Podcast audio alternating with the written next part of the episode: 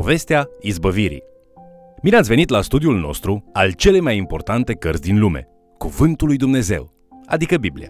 Lecția de astăzi privește povestea lui Rut și Naomi din Cartea Rut. Aceasta este o poveste a harului și a purtării de grijă a lui Dumnezeu și oferă o imagine frumoasă a răscumpărării. Haideți să urmărim împreună acest mesaj intitulat Povestea izbăvirii.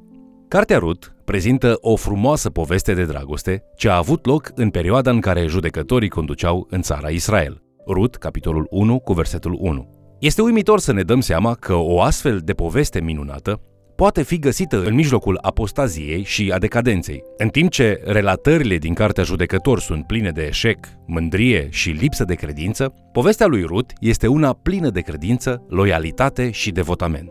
Poate te întrebi ce caută o poveste de dragoste în Biblie? Răspunsul la această întrebare este următorul. Deși cartea Rut reprezintă o poveste de dragoste, ea ascunde mai mult decât atât.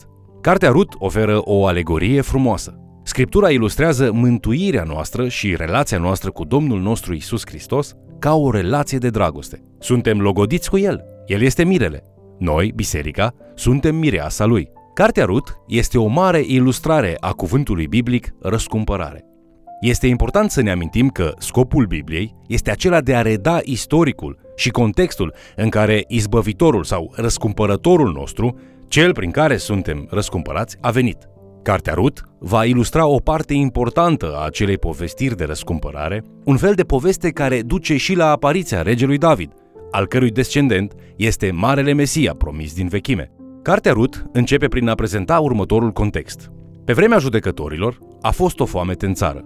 Un om din Betleemul lui Iuda a plecat cu nevastă sa și cu cei doi fii ai lui să locuiască pentru o vreme în țara Moabului. Numele omului aceluia era Elimelec, numele nevestei lui era Naomi și cei doi fii ai lui se numeau Mahlon și Chilion. Erau efratiți din Betleemul lui Iuda.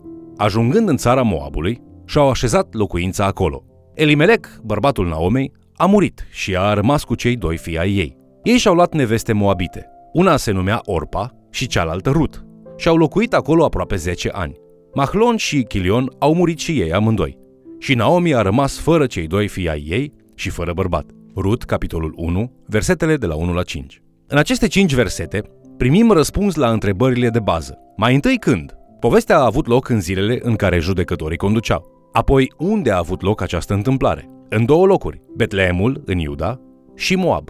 Și cine sunt personajele din această poveste? Există un om pe nume Elimelec, Numele său înseamnă Dumnezeul meu este regele meu. Numele soției sale este Naomi, adică plăcut. Ei au doi fii, Mahlon și Chilion. Aceste nume în ebraică înseamnă bolnav și bolnav de inimă. Poate că s-au născut cu o stare de sănătate precară. A avut loc o mare foamete. Acesta este răspunsul la întrebarea ce sau de ce. Există o foamete în Betlehem, care înseamnă casa pâinii, și în Iuda, care înseamnă laudă. Când apare foametea, această familie părăsește Betleemul și călătorește în țara Moab. Moabul este similar din multe puncte de vedere cu Egiptul. Copiii lui Israel nu ar trebui să ajungă sau să locuiască în Moab. Apoi le este interzis să se căsătorească cu moabiți. În timp ce Naomi se afla în îndepărtata țară a Moabului, lucrurile devin și mai dificile. Își pierde soțul și cei doi fii. Înainte ca acești doi fii să moară, ei se căsătoresc cu femei moabite, ceea ce le era interzis. Chiar dacă nu sunt sănătoși, Naomi merge în Moab împreună cu soțul și cei doi fii. Acum nu mai are nici soț, nici fii, dar are două nurori moabite. Toate acestea în primele cinci versete ale poveștii. Povestea continuă însă cu versetul 6. Apoi s-a sculat ea și nurorile ei ca să se întoarcă în țara ei din țara Moabului, căci aflase în țara Moabului că Domnul cercetase pe poporul său și îi dăduse pâine. Rut, capitolul 1, cu versetul 6.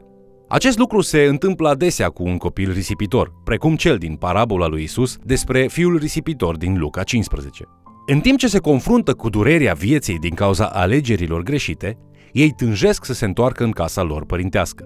În versetul 7 citim, ea a ieșit din locul în care locuia, însoțită de cele două nurori ale ei, și a pornit ca să se întoarcă în țara lui Iuda. Rut, capitolul 1, cu versetul 7.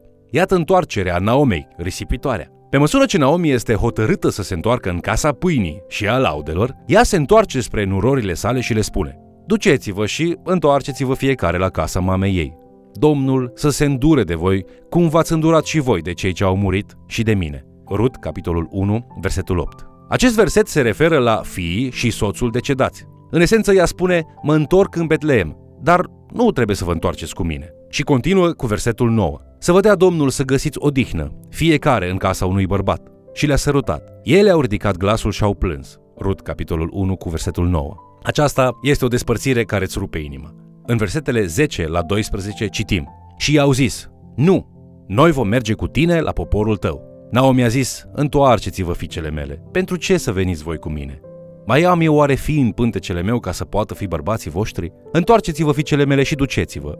Eu sunt prea bătrână ca să mă mărit din nou. Și chiar dacă aș zice că trag nădejde, chiar dacă în noaptea aceasta aș fi cu un bărbat și aș naște fi, Apoi, Naomi spune ceva în Rut, capitolul 1, cu versetul 13, care arată atitudinea ei cu privire la tot ceea ce s-a întâmplat. Ea a spus în versetul 13, Ați mai aștepta voi până să se facă mari și ați vrea voi să nu vă măritați din pricina lor? Nu, fiicele mele. Eu sunt mult mai amărâtă decât voi, pentru că mâna Domnului s-a întins împotriva mea. Ea dă vina pe Dumnezeu. Apoi, după ce au mai plâns împreună, Orpa se întoarce la familia ei moabită și la zeii moabiți. Cu toate acestea, Rut refuză să o părăsească pe Naomi și ține unul dintre cele mai frumoase discursuri din întreaga Biblie. În versetul 16, Rut spune, Nu sta de mine să te las și să mă întorc de la tine. Încotro vei merge tu, voi merge și eu. Unde vei locui tu, voi locui și eu. Poporul tău va fi poporul meu și Dumnezeul tău va fi Dumnezeul meu. Rut, capitolul 1, cu versetul 16. O declarație atât de frumoasă despre dragoste și jertfa de sine. Ca și cum a spune, sunt cu tine până la sfârșit. Există un cuvânt ebraic care se folosește pentru a ilustra o astfel de loialitate. Heshed. Heshed este un cuvânt special extras din principiul biblic al legământului.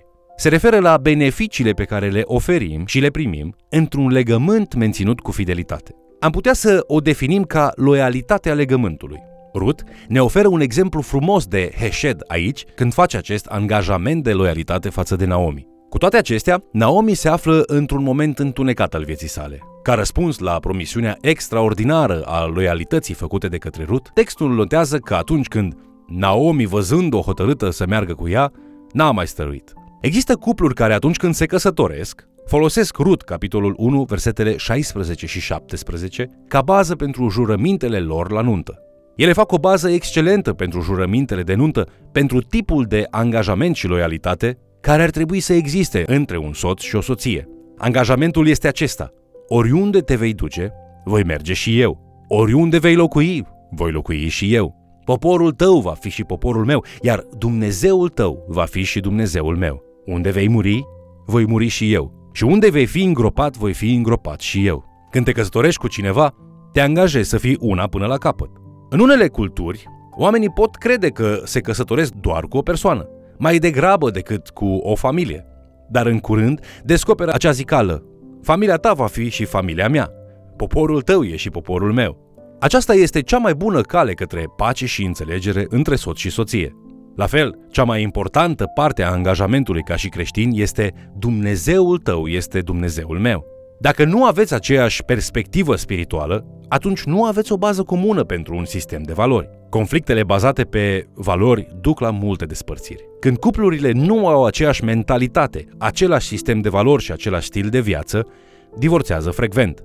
Fundamentul care vă oferă o mentalitate, un sistem de valori și un, și un stil de viață este să puteți spune Dumnezeul tău este și Dumnezeul meu. După acel angajament de loialitate, citim în Rut capitolul 1 cu versetul 19.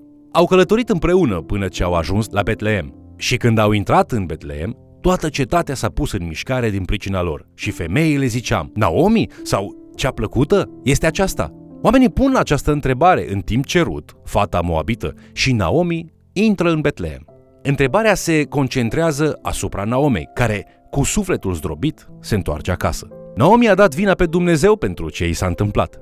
De cinci ori în primul capitol din Rut, Naomi îl învinovățește pe Dumnezeu pentru necazurile ei. Astfel, ea răspunde negativ spunând, nu mai ziceți Naomi, ziceți-mi Mara sau amărăciune, căci cel atotputernic m-a umplut de amărăciune.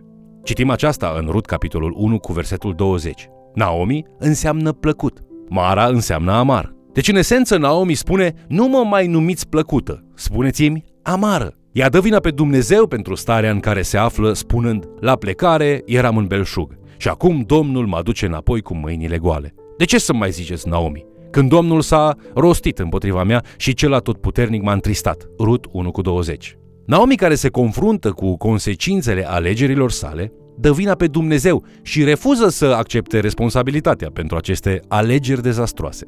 Ultimul verset al capitolului 1 spune Astfel s-au întors din țara Moabului Naomi și Norosa Rut, Moabita. Au ajuns la Betleem la începutul seceratului orzurilor. Rut, capitolul 1, versetul 22. Această referință la începutul recoltei de orz din Betleem este una semnificativă. Când aceste două femei au venit la Betleem, Naomi este înfățișată ca un copil al lui Dumnezeu care se întoarce la casa tatălui. Pe măsură ce povestea progresează, harul lui Dumnezeu așteaptă să o primească. La fel ca tatăl pe fiul risipitor din Evanghelia după Luca, în capitolul 15. Există o anumită lege a lui Moise care se dovedește ca fiind o binecuvântare pentru Rut și Naomi, pentru a satisface nevoile în acest moment dificil. Aceasta este cunoscută sub numele de Legea Secerișului și o găsim în Levitic capitolul 19, versetele de la 9 la 10. Când vei secera holdele țării, să lași nesecerat un colț din câmpul tău și să nu strângi spicele rămase pe urma secerătorilor. Nici să nu culegi strugurii rămași după cules în via ta și să nu strângi boabele care vor cădea din ei. Să le lași săracului și străinului. Eu sunt Domnul Dumnezeul vostru. Odată ce s-au așezat la casa lor, casa pe care Naomi a abandonat-o în timpul foametei, Rut decide că va ieși și va pune în aplicare legea pe care am citit-o în Levitic, capitolul 19. Rut decide să meargă la cules pe câmpul unui apropiat. În Rut, capitolul 2, versetele 1 la 3, citim Naomi avea o rudă după bărbat. Acesta era un om foarte bogat din familia lui Elimelec și se numea Boaz. Rut Moabita a zis către Naomi, Lasă-mă, te rog, să mă duc să strâng spice de pe câmpul aceluia înaintea căruia voi căpăta trecere. Ea i-a răspuns, du-te, fica mea. Ea s-a dus într-un ogor să strângă spice pe urma secerătorilor. Și s-a întâmplat că ogorul acela era al lui Boaz, care era din familia lui Elimelec. Există o altă lege importantă a lui Moise, care este introdusă în acest moment al poveștii. O altă mână întinsă spre văduva risipitoare. Aceste legi, care se regăsesc în Levitic capitolul 25, versetele de la 25 la 55 și în Deuteronom capitolul 25, versetele de la 5 la 10, sunt numite legile răscumpărătorului înrudit. Cuvântul Domnului consemnează următoarele versete. Când frații vor locui împreună și unul dintre ei va muri fără să lase copii, nevasta mortului să nu se mărite afară cu un străin, ci cumnatul ei să se ducă la ea, să o ia de nevastă și să se însoare cu ea ca și cumnat. Întâiul născut pe care îl va naște să moștenească pe fratele cel mort și să-i poarte numele, pentru ca numele acesta să nu fie șters din Israel. Dacă omul acesta nu vrea să ia pe cumnată sa, ea să se suie la poarta cetății la bătrân și să spună Cumnatul meu nu vrea să ridice în Israel numele fratelui său. Nu vrea să mă ia de nevastă după dreptul de cumnat. Bătrânii cetății să-l cheme și să-i vorbească. Dacă el stăruie și zice, nu vreau să o iau, atunci cumnată sa să se apropie de el în fața bătrânilor, să-i scoată încălțămintea din picioare și să-l scuipe în față. Și luând cuvântul să zică, așa se face omului care nu voiește să ridice casa fratelui său. Și casa lui se va numi în Israel casa celui descălțat. Deuteronom, capitolul 25, versetele de la 5 la 10. Bărbatul care acceptă să se căsătorească cu o astfel de femeie face două lucruri pentru ea. În primul rând, el plătește orice datorii pe care le-ar putea ea avea. Întregul proces a fost numit răscumpărare. Omul a fost numit un răscumpărător de rude. Al doilea lucru pe care îl face răscumpărătorul este să se căsătorească cu ea. Aceasta este speranța lui Rut în timp ce se întoarce la Betleem. De aceea, capitolul 2 începe cu vestea interesantă că socrul decedat al lui Rut avea ca rudă un om puternic și bogat, pe nume Boaz. Pe măsură ce această poveste de dragoste continuă, veți vedea o imagine a harului lui Dumnezeu pentru copilul risipitor care vine acasă și a harului lui Dumnezeu pentru persoana care vine la el pentru răscumpărare. Dumnezeu a asigurat nu numai nevoile fizice ale lui Rut și ale Naomei, ci prin Boaz. Dumnezeu le restabilește o speranță și o familie, răscumpărând tot ceea ce a fost pierdut. Aceasta este o imagine minunată a ceea ce face Hristos pentru noi prin răscumpărare. El îți plătește integral datoria păcatului și te ia pentru el, ca să faci parte din familia sa. Acesta este un exemplu atât de mare de dragoste și har al lui Dumnezeu.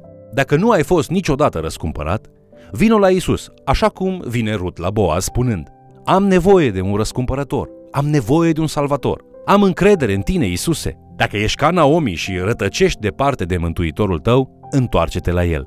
El te așteaptă. Dumnezeu te iubește și asta înveți din cartea Rut. Vă mulțumesc pentru că ați fost alături de noi studiind Cuvântul lui Dumnezeu. Speranța mea este că ai venit la Mântuitorul și ai cerut să fie Mântuitorul tău. Să plătească datoria ta pentru păcat, pe care nu ai putea să o plătești niciodată singur. Și bineînțeles, să accepti darul său de mântuire veșnică. Continuați să studiați această frumoasă poveste de dragoste și răscumpărare în Cartea Rut. Dumnezeu dorește să răscumpere toți oamenii. Totuși, ca și om creat cu liber arbitru, trebuie să-i cer lui Dumnezeu să fie răscumpărătorul tău. Te invit să ne urmărești și în continuare. Și de ce nu? Să mai chem cel puțin o persoană să ni se alăture.